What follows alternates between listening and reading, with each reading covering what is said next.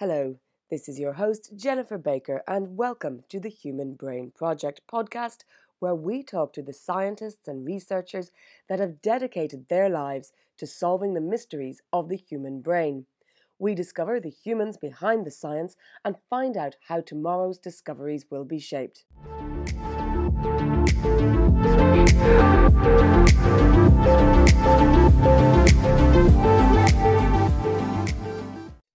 Katrin Amunts is Scientific Research Director and Chair of the Science and Infrastructure Board of the Human Brain Project. We'll be talking about her work to develop ultra high resolution human brain models.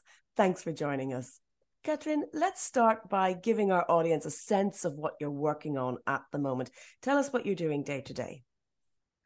So, I'm working on a new atlas of the human brain you can imagine that this is a kind of Google Brain. That is, you can zoom in, zoom out, get to microscopical details, and then also have the whole brain perspective. And this is necessary because the brain has such a complex organization, which involves many levels, starting from molecules to cells to large cognitive systems.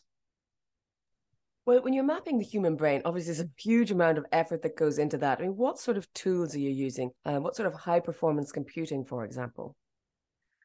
Well, I started with optical methods and microscopical techniques and some image analysis, but then more and more new computational methods came into play. We need statistics, deep learning, and since our data are so big, we also more and more employ supercomputing, that is high performance computing, to capture whole brain complexity at, at the one micron level. And so then tell us a bit about what might be the practical knock on uses of this, for example, for medicine or for just better understanding how the human brain works. Well, there are different applications. First of all, we really would like to understand how the brain is organized and how structure and function relate to each other. And since we cannot study everything in one single brain, we, we need an atlas in order to integrate information coming from different labs from different countries and different aspects of brain organization. So that's the first. But certainly also we need a good atlas. Uh, we need very precise anatomical maps in order to support brain medicine, for example, neurosurgery, or if we want to better understand where a tumor is located and what are the consequences if this tumor removed. So for all such questions, we need very reliable and highly precise maps. And the last application came in during the last years and that is when we study brain organization and in particular how cells and brain areas are connected with each other, we learn about connectomics. That is how the different brain regions talk with each other. And such knowledge can be translated and is being translated to new artificial neuronal networks or to robots or to other new compute technologies.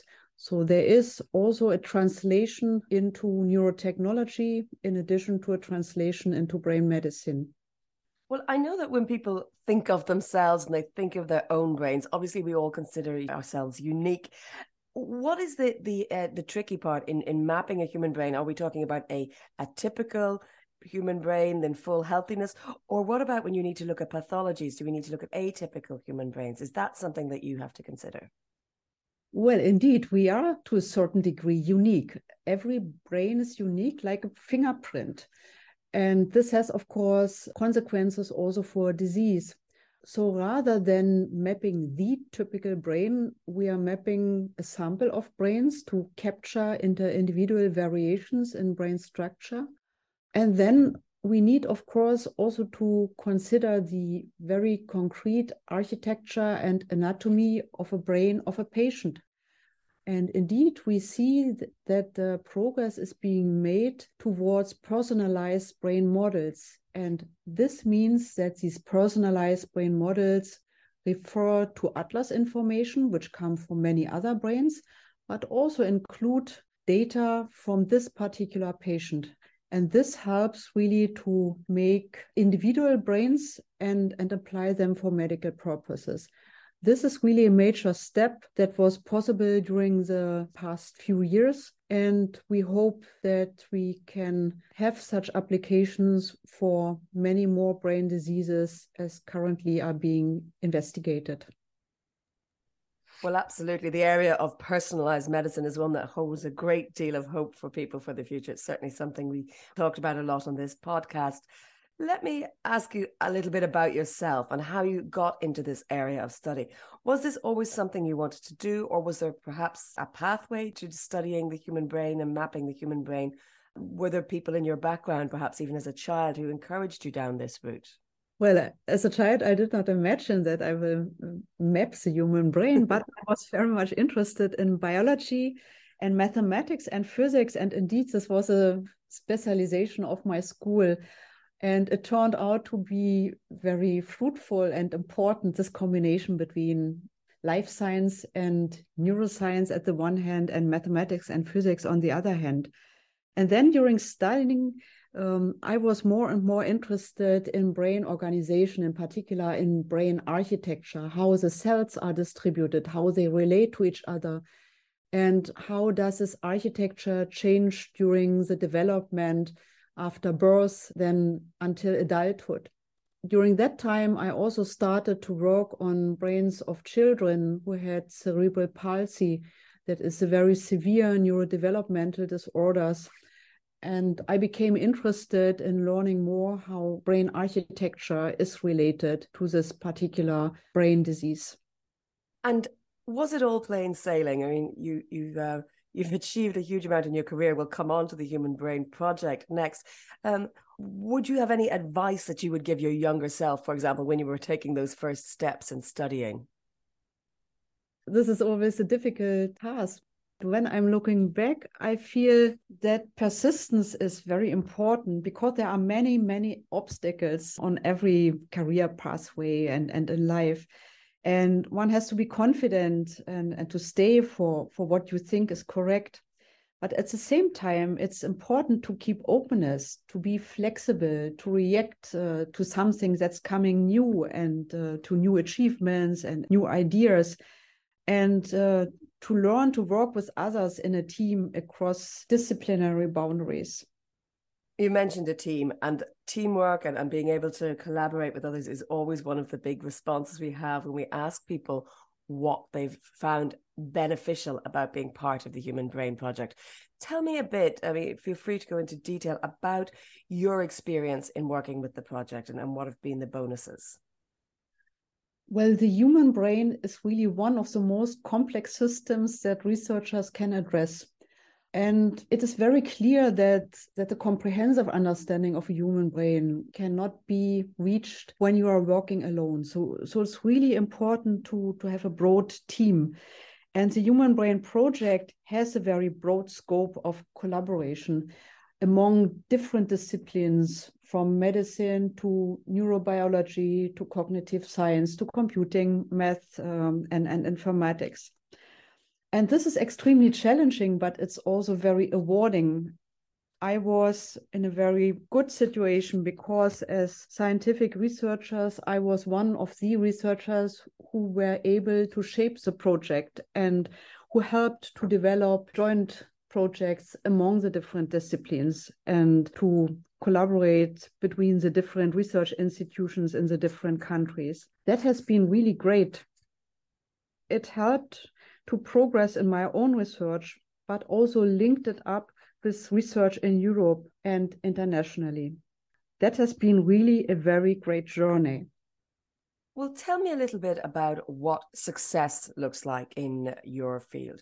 What would you say is this has been a really big breakthrough. Is there anything that you're looking to the future that you hope to see, um, or something that's happened in, in your career? Well, when we started the Human Brain Project, we had maps of single brain areas. And we, we have sent these maps to other researchers by email. This is now completely different. We have a very strong research platform where the data about many, many brain areas are being stored and researchers from outside can download it and use it for their own research. And it's not only the maps that we have contributed, but it's also the information of what is behind a certain area, which cellular architecture with fibers, which receptor architecture or proteomics. So instead of having an atlas that describes only the parcellation of the brain, we have a digital framework that describes a whole brain parcellation and the information that is behind. So it is an atlas that integrates the different facets of brain organization. And that moves us very much forward to a better understanding of cognition and of behavior. Secondly, I, I would like to mention that with the development of even higher models of brain organization at the cellular level, we are able to link the microstructure of the brain again with large scale networks and with cognition and behavior. And our big brain that we have released now almost 10 years ago is a major step in that direction. So, linking the different scales really gives us a much better insight of how the architecture of cells is related to a certain function like motor control or like visual processing.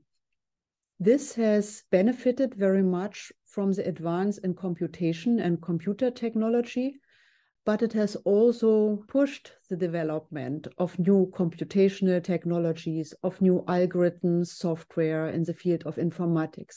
So, really having this win win situation from the neuroscientific point, take advantage of what has been developed, but also give inspiration and ideas for further technological development. This is, in my view, really a major breakthrough. And I have illustrated this only for one single example, the Atlas, but there are many more in the Human Brain Project. Absolutely. We will talk about many of those in other episodes in our series, of course. Um, you mentioned the big brain was uh, 20 years ago. Talk to me a little bit about the speed of research. And I think you also mentioned that technological developments are speeding things up. Is that accurate? Well, we started development of the big brain 20 years ago, I would say.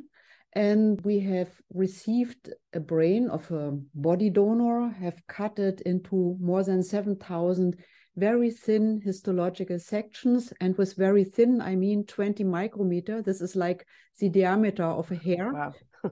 well, and at that time when we started to digitize these sections, we had no idea how to handle them because it was a huge amount of data, one terabyte, it turned out.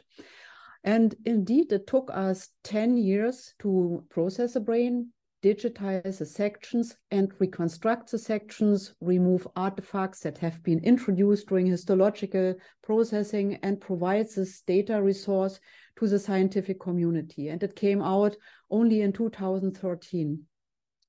So now, during the past 10 years, we have populated this big brain with a lot of details and information about brain areas, about cortical layers, and uh, about densities of cells, for example, which is very important in order to understand how the brain is functioning.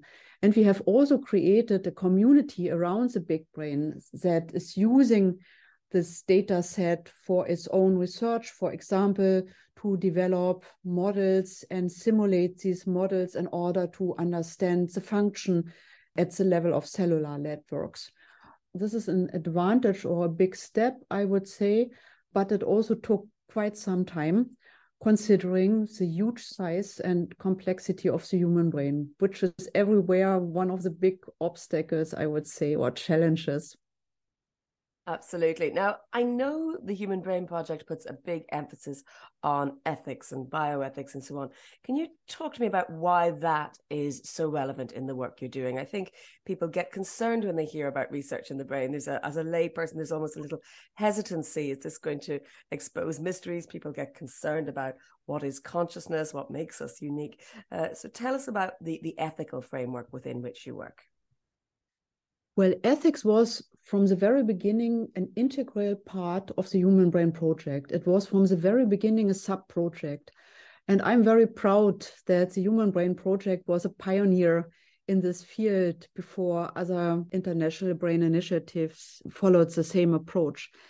This is indeed absolutely necessary because ethics is not coming after an experiment or uh, a better understanding has been reached, but ethics should be part from the very beginning of our considerations when we plan experiments when we, we have from the very beginning to think about ethical implications of, of our work and consider it from a very beginning.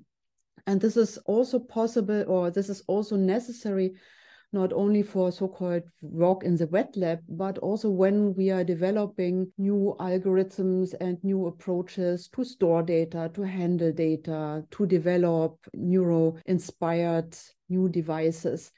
From the very beginning, ethics has to be implemented and has to be part of it. And in the Human Brain Project, we have reached a level, I would say, where this is happening. So ethics has an independent um, structure and organization, but it is also a substantial part of every single work package. Therefore, we really make sure that these considerations are being part of everyday work. You mentioned consciousness. Well, indeed, here we can see that several publications have been published or that several papers have been published during the last few years where we are addressing consciousness also from an ethical perspective. But in order to be informed and in order to be ethical and in order also perhaps to move philosophy, it is very important to deeply understand what is the biological basis of consciousness.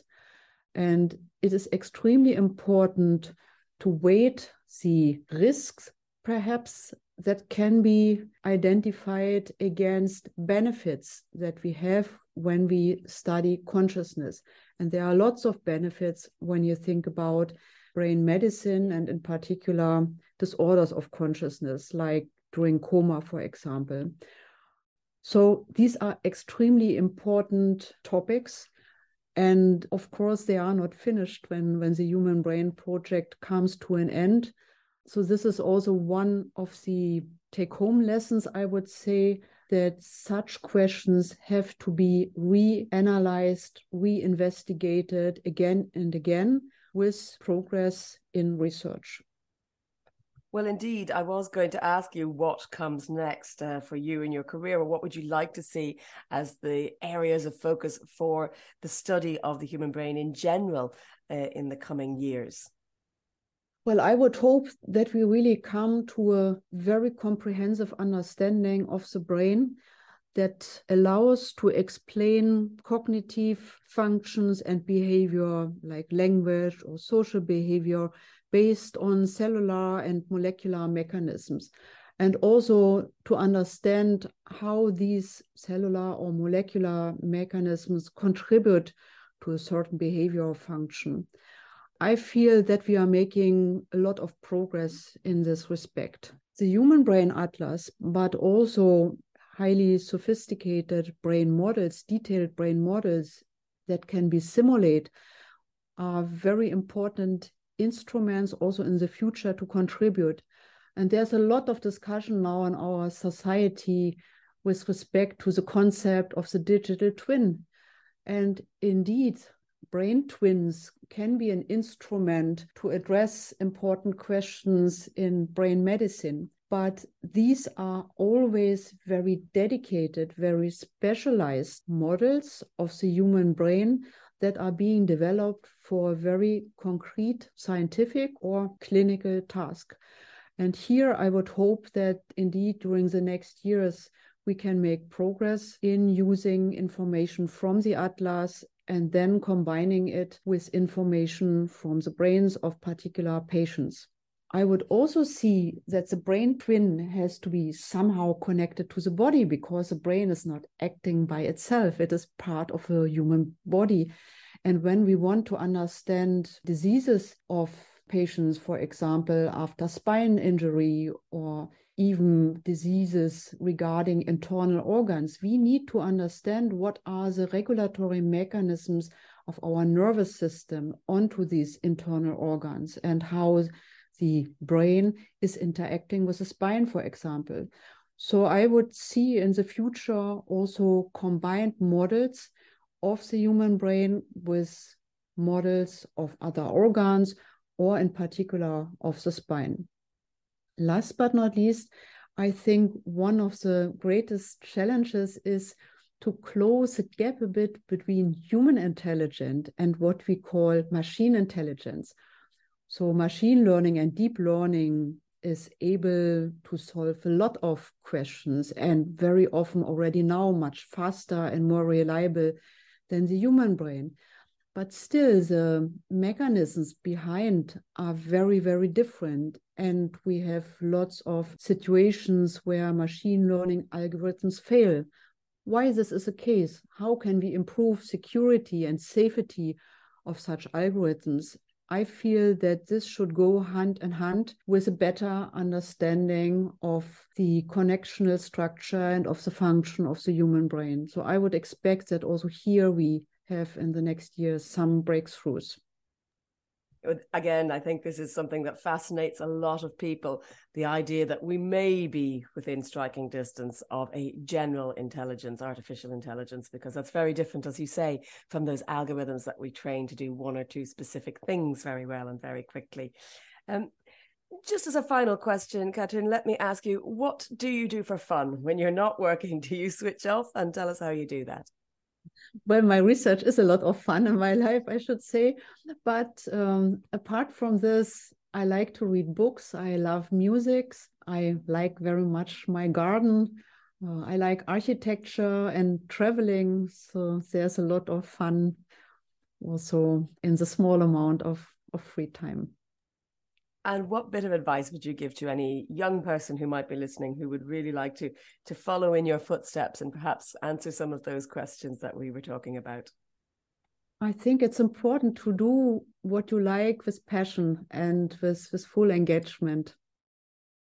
Okay, well, thank you very much indeed for joining us, Katrin. And thank you indeed to our audience for listening. We hope you've enjoyed this episode of the Human Brain Project podcast.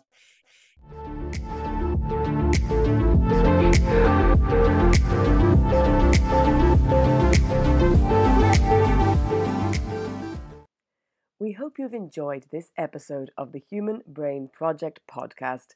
If so, please subscribe and leave a five star rating, and most importantly, share with a friend.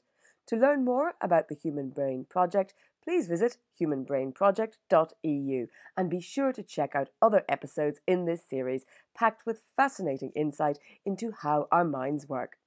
Thanks for listening.